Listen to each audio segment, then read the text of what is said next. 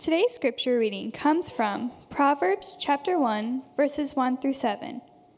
Hear the word of the Lord. The beginning of knowledge. The Proverbs of Solomon, son of David, king of Israel. To know wisdom and instruction, to understand words of insight, to receive instruction in wise dealing, in righteousness and justice and equity, to give prudence to the simple, knowledge and discretion to the youth. Let the wise hear and increase in learning, and the one who understands obtain guidance. To understand a proverb and a saying, the words of the wise and their riddles. The fear of the Lord is the beginning of knowledge. Fools despise wisdom and instruction. This is the word of the Lord. Please be seated.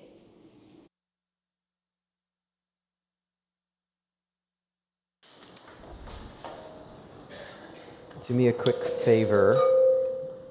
I want you to go ahead and we're going to begin by just closing our eyes for just a second, okay? And I want you to think back to the beginning of 2018. The ball is dropping in Times Square.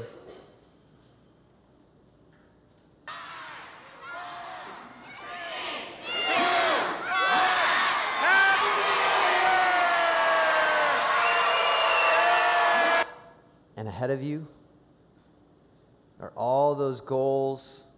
Ahead of you are all of these great desires you have for 2018. It seems like the possibilities are endless.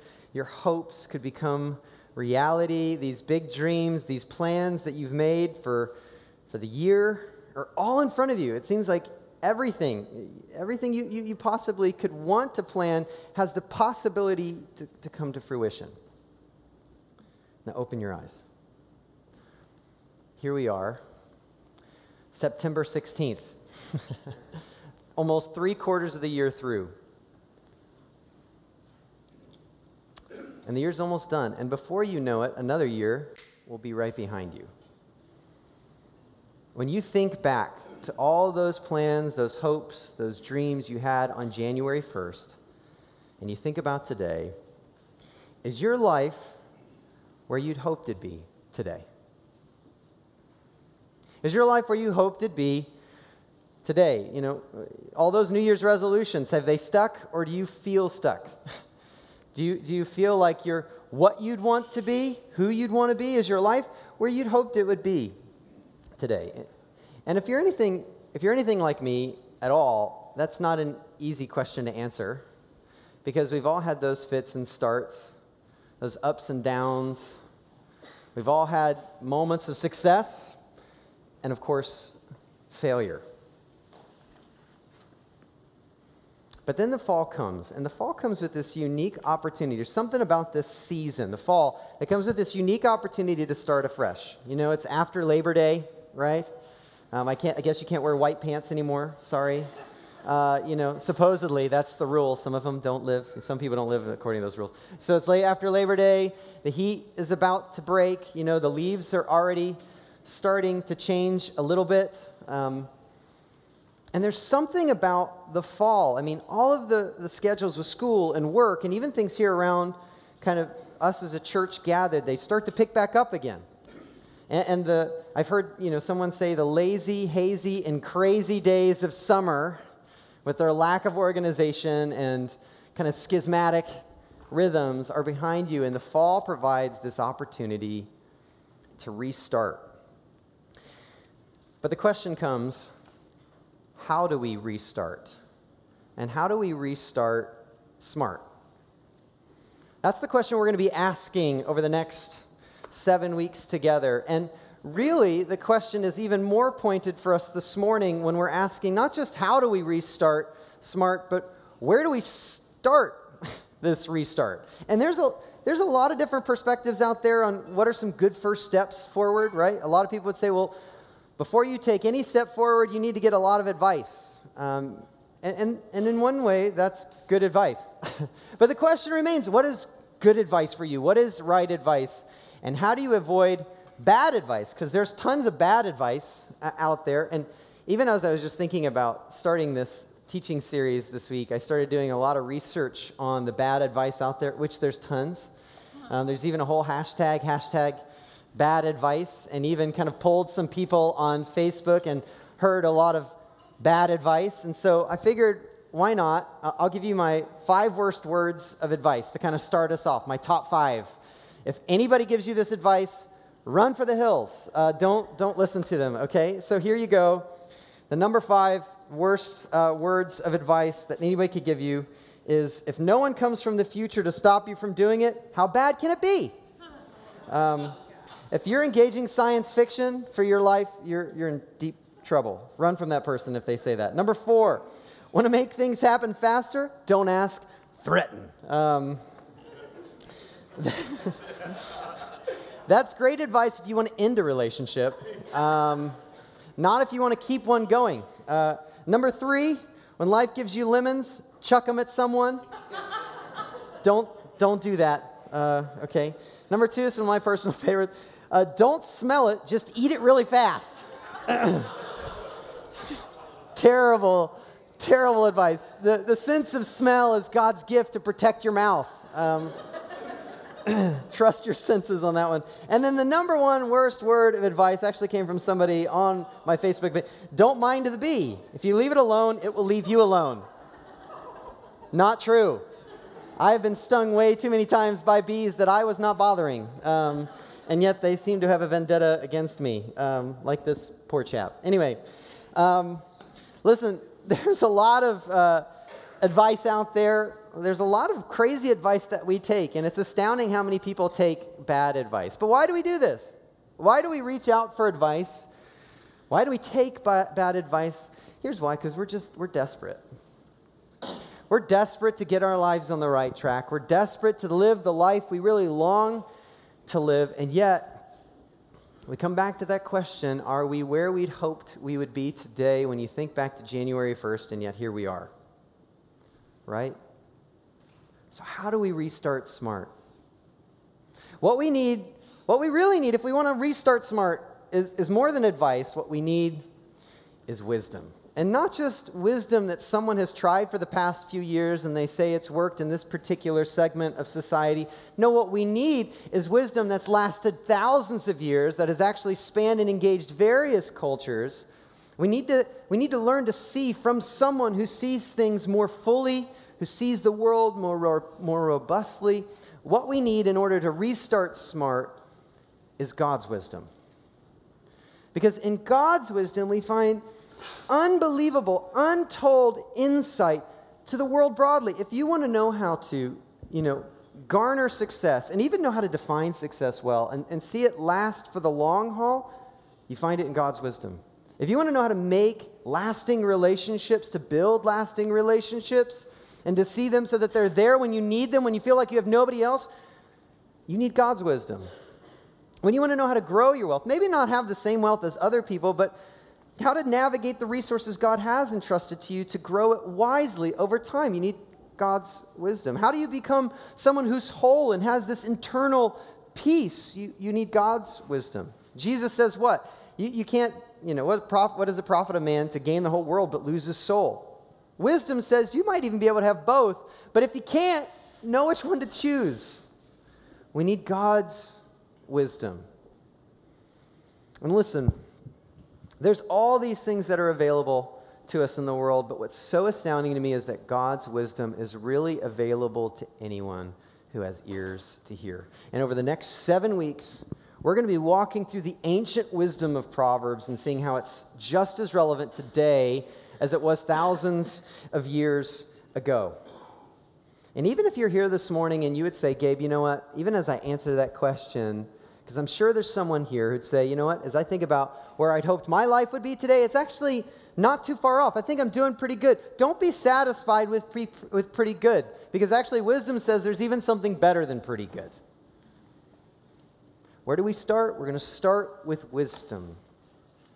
And we're going to start by looking at what wisdom is. Okay, this is important. Definitions are crucial, categories are helpful. But then, secondly, not just what wisdom is, but where we start this whole journey to begin with in wisdom. Okay? So let's first look together at what wisdom is. And I need all of your help to kind of begin this. So I want you to do something you never thought you'd hear a pastor say. Everybody pull out your smartphones uh, for a second. Um, now I'm going to anticipate that you're participating in what we're about to describe rather than checking your email, but you could totally fool me, and that's fine. Um, here's what I need your help with I'm going to ask a series of questions, about three, and I need you to look them up on your web browser, whatever one you like. This is not about pushing a web browser on anybody, okay? But looking it up on your web browser, and then I want you to shout out the answer once you find it, okay? So here you go. Here's your first question. I need your help. I need participation. Don't be shy, all right? So, first question When was Albert Einstein born? First person who gets it. When was Albert Einstein born? March 14, 1879. Woo! There you go. Way to go. Nice. Okay, next. I need you to solve this equation for me. And the answer will pop up on the screen if you're still curious and you're like, what was it? Um, it's up on the screen behind me. I want you to solve this equation for me 4,684 times 2,365. What's the solution?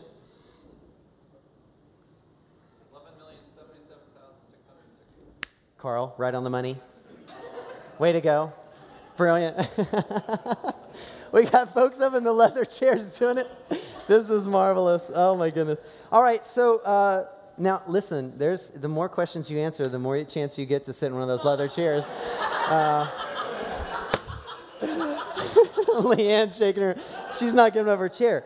Um, third question: What's the melting temperature of iron? Melting temperature of iron.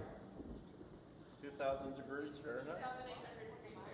Charlie, great guess, but that's right. Wow. Way to go. You know, that was really close. I mean, you're only off 800 degrees Fahrenheit. It's also, I would have also taken 1538 degrees Celsius if you were from across the pond, okay?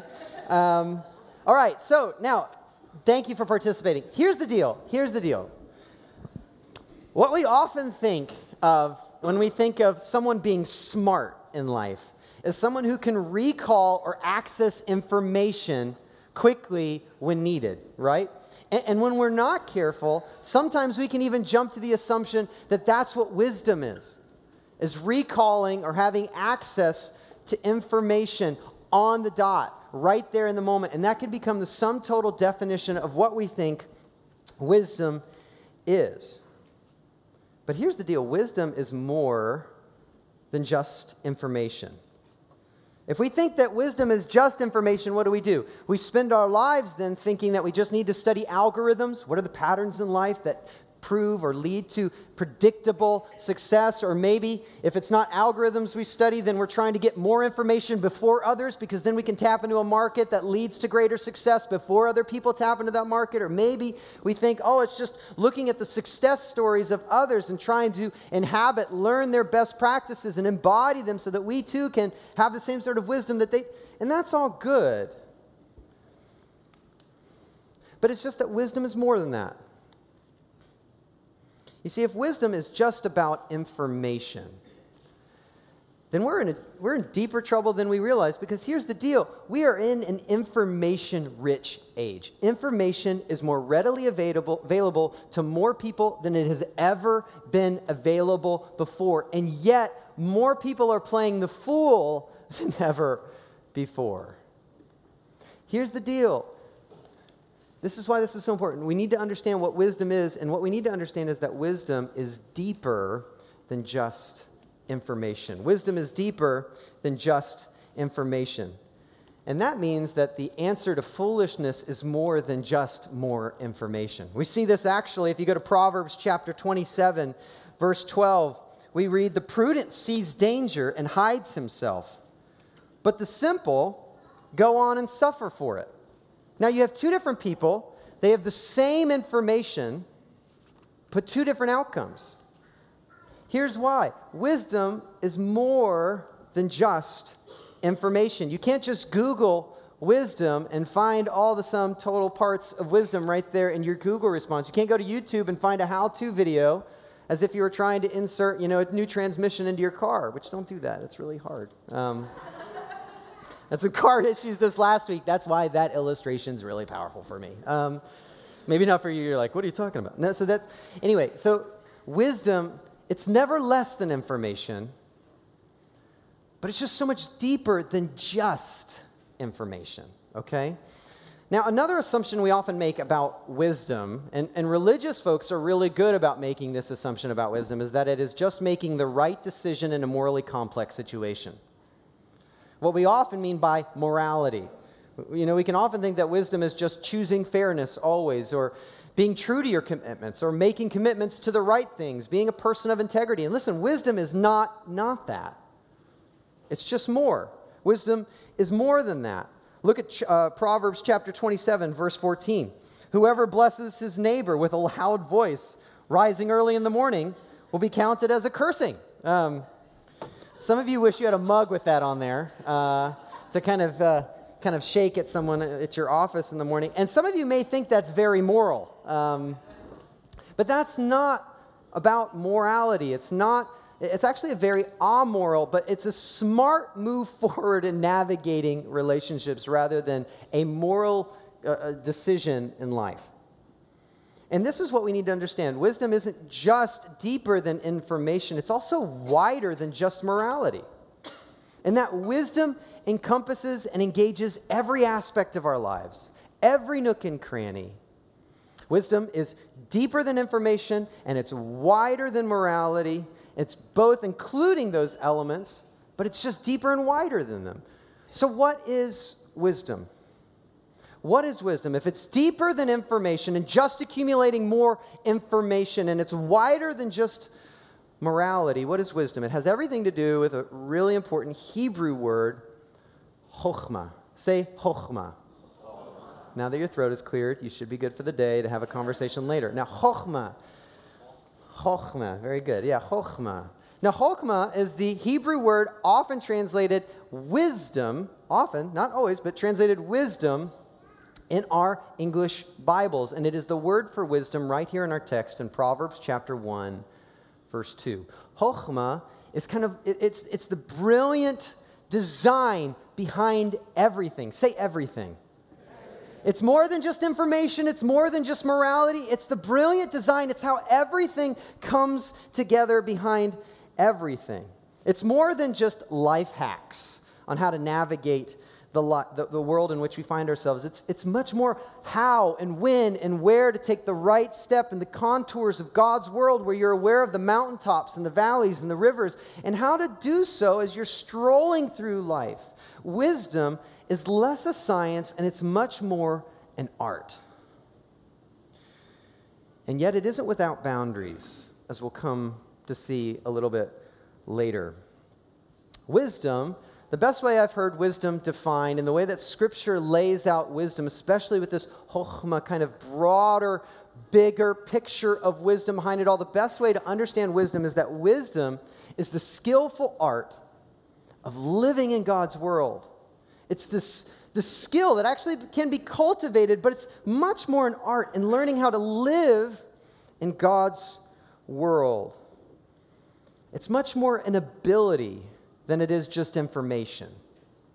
It's applying that knowledge in a specific way. It's an ability, but it's also an awareness of the various contours of God's world and how He's designed it and how to live into it. And one of the first places we actually see this play out is in the book of Exodus, chapter 31.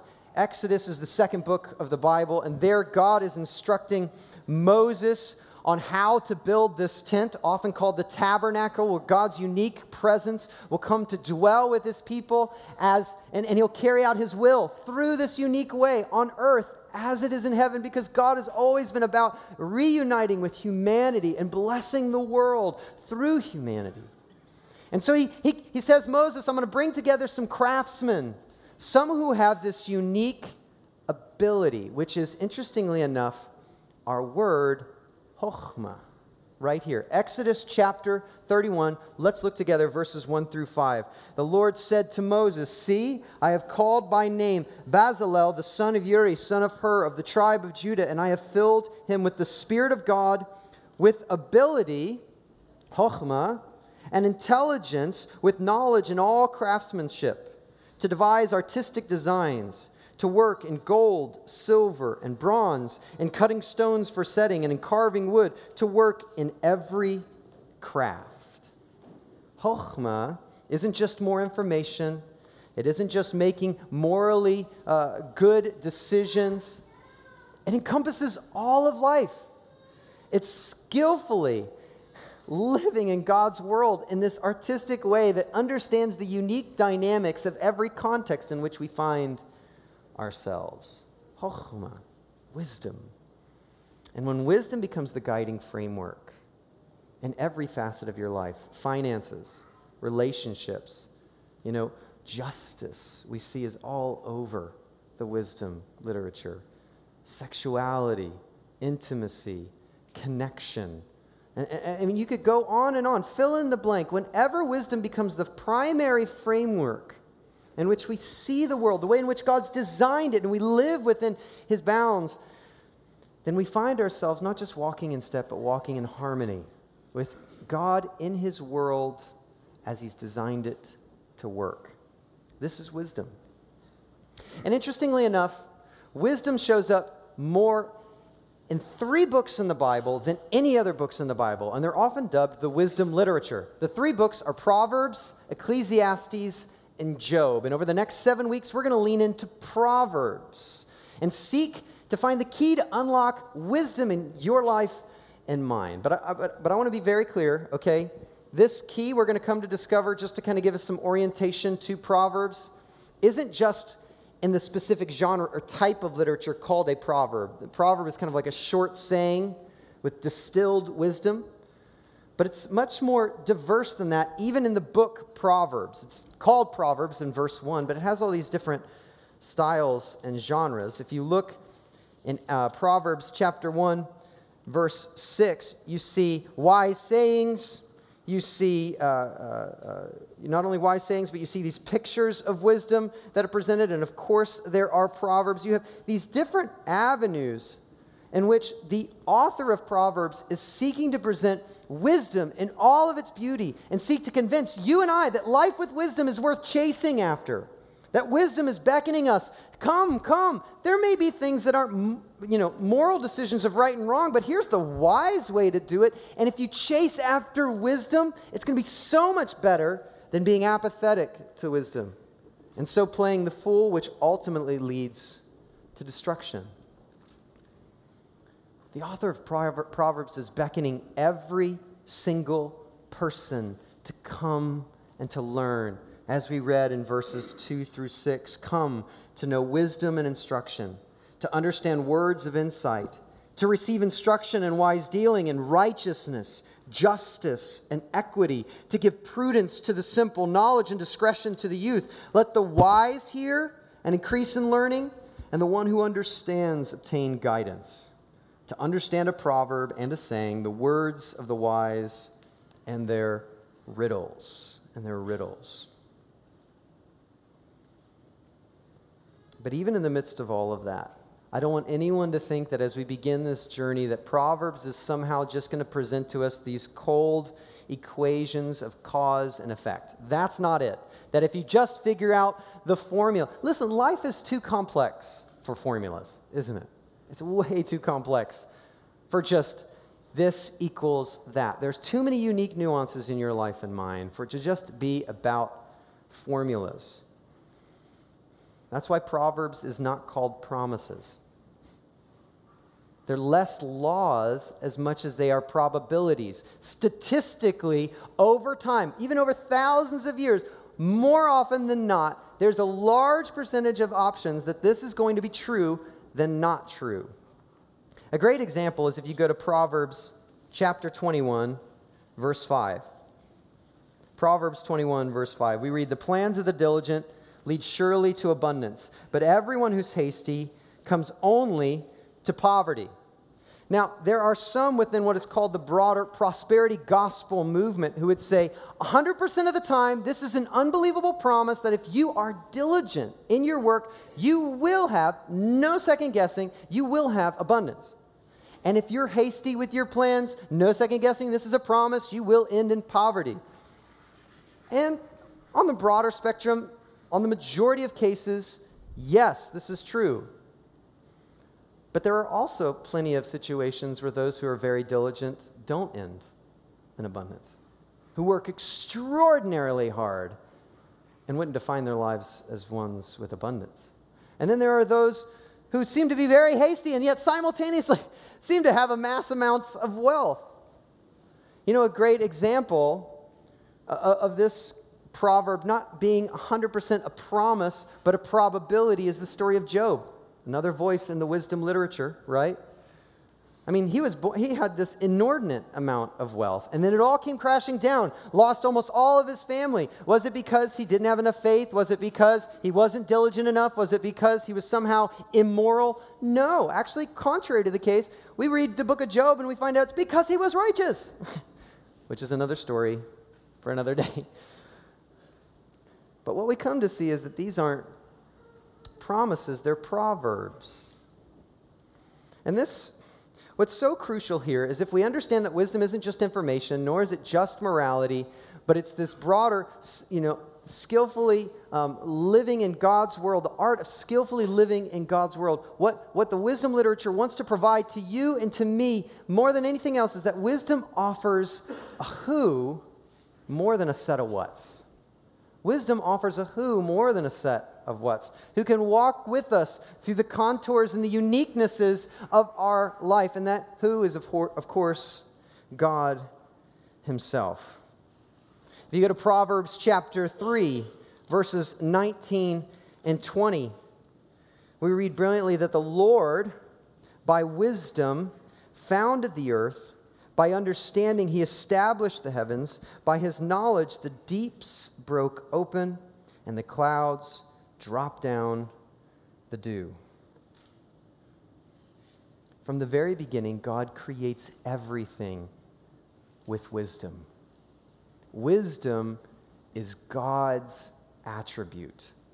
And the way that we grow in wisdom is by walking with Him and learning from Him, not just memorizing a bunch of formulas that we can plug and play in different situations, but it's about walking with Him, learning from him. Wisdom offers a who more than a series of whats.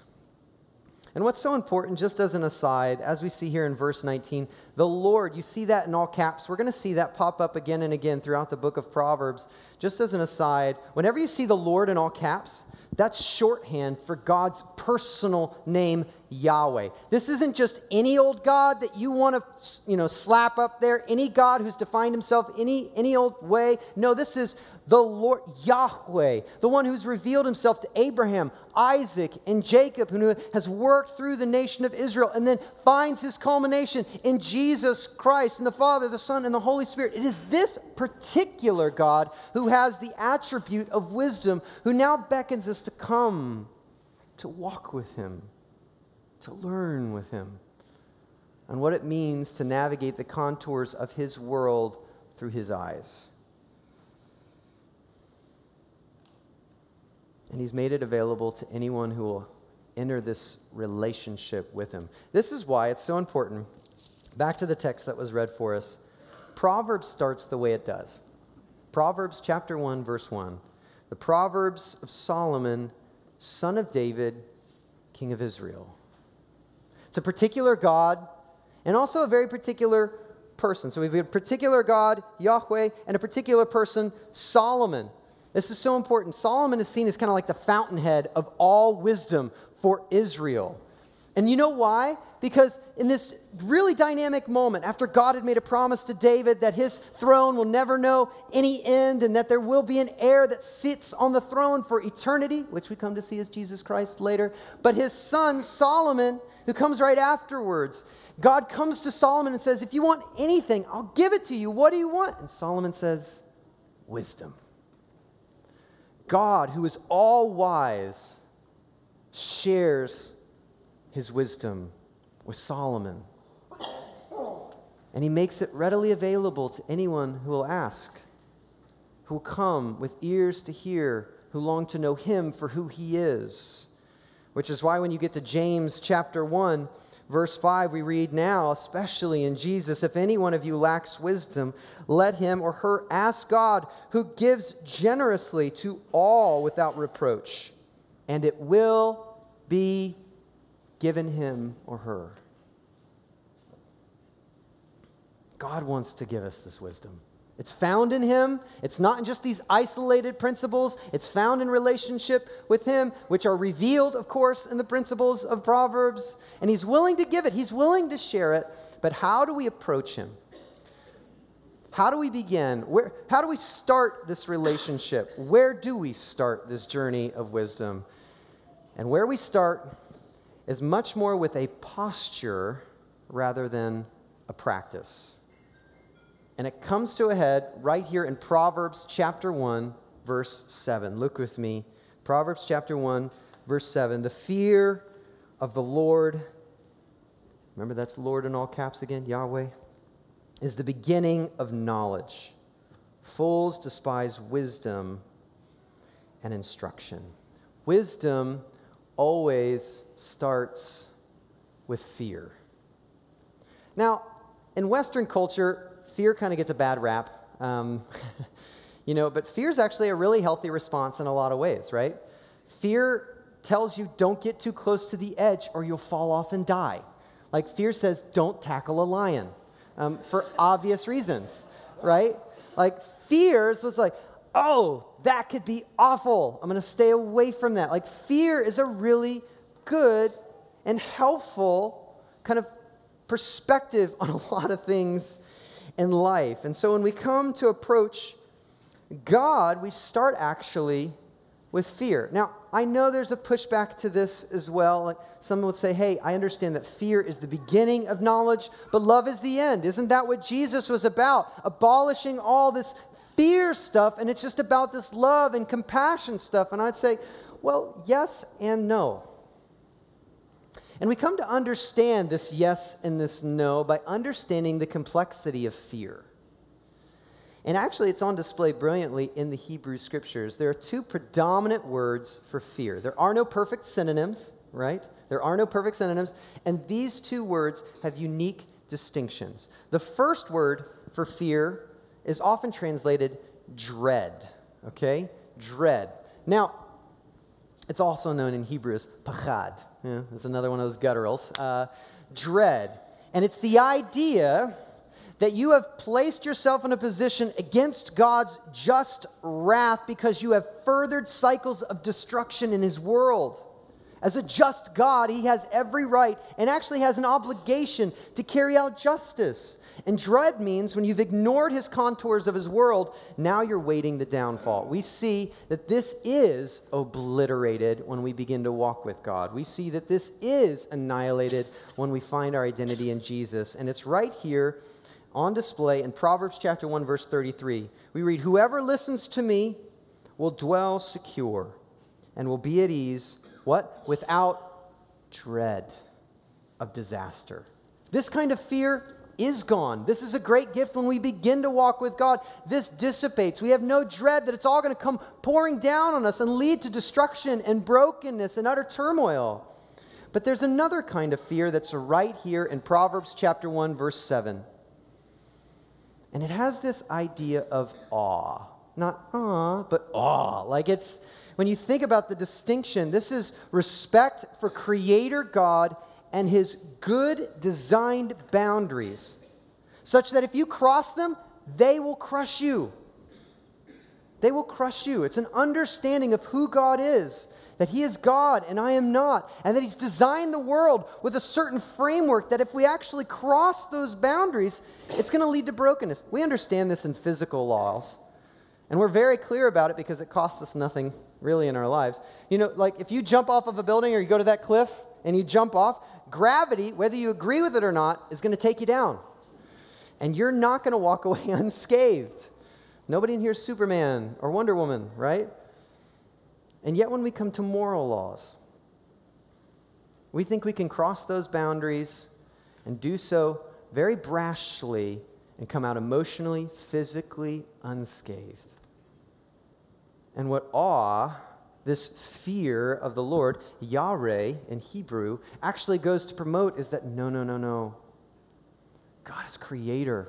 And he's made all of this with a very specific framework in mind, Chokhmah, and it's behind all of this. And when you tap into how and why he's designed the world, he's made it to be, then when you tap into that and you walk with him, he shows you the contours of this world. So you're not scraping up your knees either on the physical laws or the moral laws or the broader contours of life. One of the most helpful ways to decipher between these two kinds of fear, dread and awe, is a helpful little question I like to ask. Look, who is defining knowledge? That's one of the most helpful ways to decipher as to what kind of fear you're having. Who is defining knowledge? Right here in Proverbs chapter 1 verse 7 what? The fear of the Lord is the beginning of knowledge. Now, throughout the wisdom literature, knowledge and wisdom are interconnected one to each other, okay? They have a lot going on together. And if we understand what this word knowledge is, we need to go back to the beginning when it was first used. The first time this word is used is in the Garden of Eden. God creates the first human couple. And he says, Look, all of this, I mean, there are just endless possibilities of which you can eat, but there's just, just one tree. Just one. Just, just one. It's the, the tree of the knowledge of good and evil. Don't eat of it, or it's going to kill you. Now, if you start debating as to whether it's apples or oranges, you've missed the point of the tree, all right? That's not the point. What we have here is a paradigm for humanity that every human person is kind of in this, this position, this crucial choice. Who defines knowledge in your life?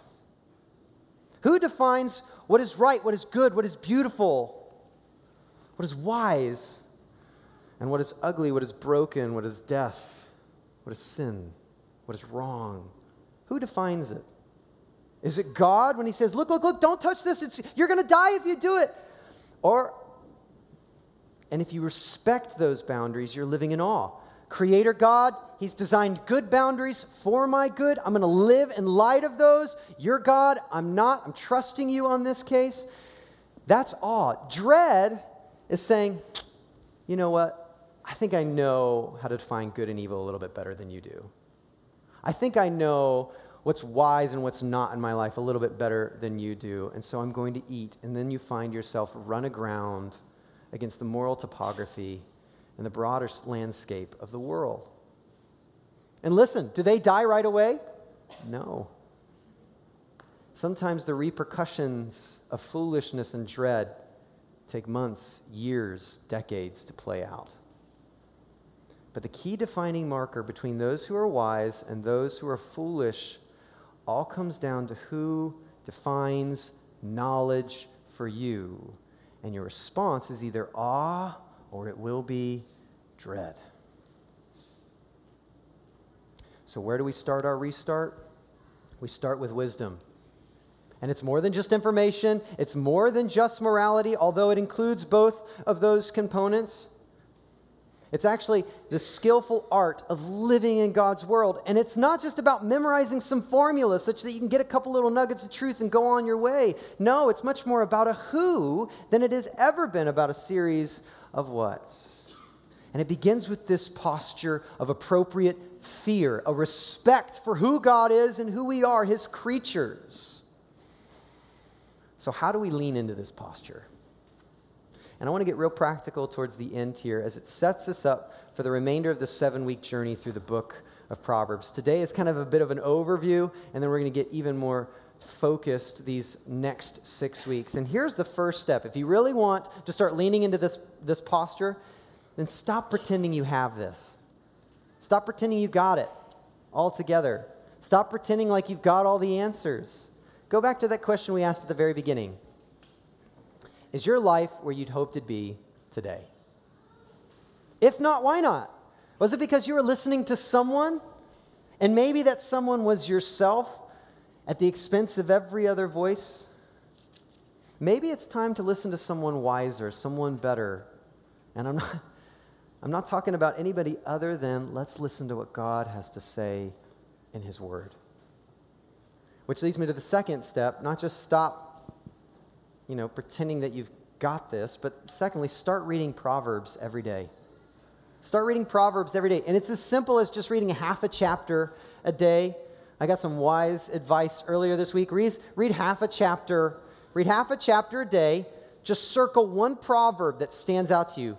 Maybe you have a journal and you write down why that proverb stood out to you, how it's intersecting with what's going on in your life, and maybe even write out what you would share with someone if they were to ask you what you're learning in God's Word. And then keep this journal through these seven weeks so you kind of have this journey through the book of Proverbs and the wisdom that you're accumulating as you're walking with God in His Word. If we want to walk with Him, we have to be listening to Him, and He's spoken in His Word.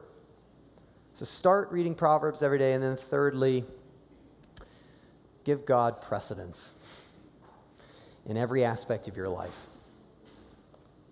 Let his voice be the loudest.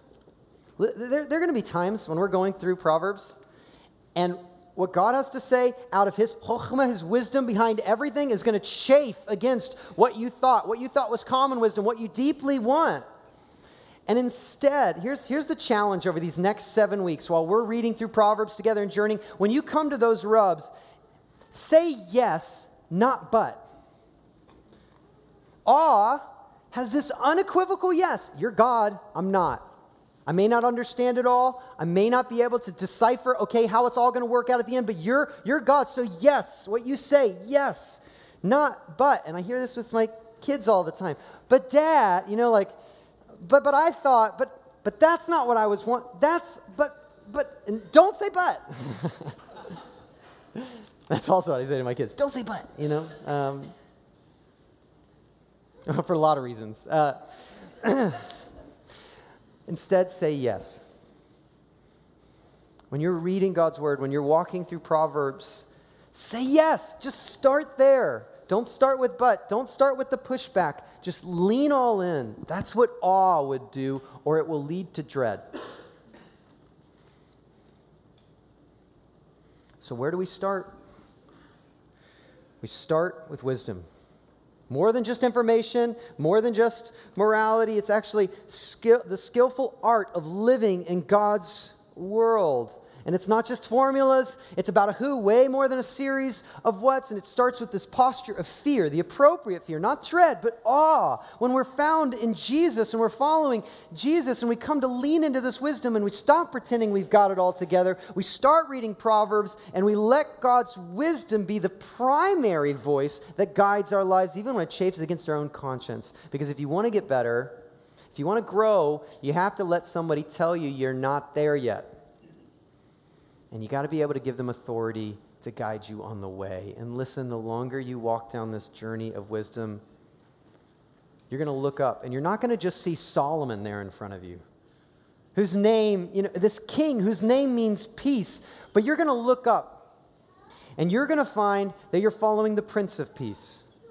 Jesus, the one who superseded Solomon, who is the embodiment of wisdom, who beckons us to now come and learn from him, to hear and to now say to him yes in everything because he longs to give us this abundant life, the life and life abundant that he's promised us in the Gospels.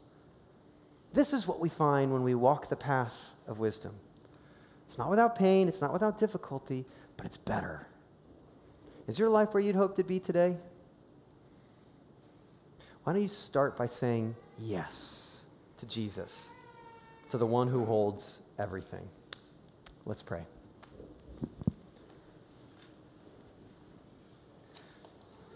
God, thanks that your word, through various books in the Bible, give us unique nuances and what it means to follow you and to know you and to be known by you. May in all of this, God, may we as your people, as we long and ache for wisdom, as we hold to the promise in James, may you grant us wisdom. May we stop. God, may your Holy Spirit convict us of our arrogance and may we stop acting like we've got it all together. But instead, may we come with this posture of awe before your word as you speak to us still. And may we then submit to your wisdom and so learn the contours of your world and the way you've designed it to work. We can't do this without you. We can't do it without your Holy Spirit. And so we say thank you that you're willing to share and you long for our good. In Jesus' name we do pray. Amen. Amen.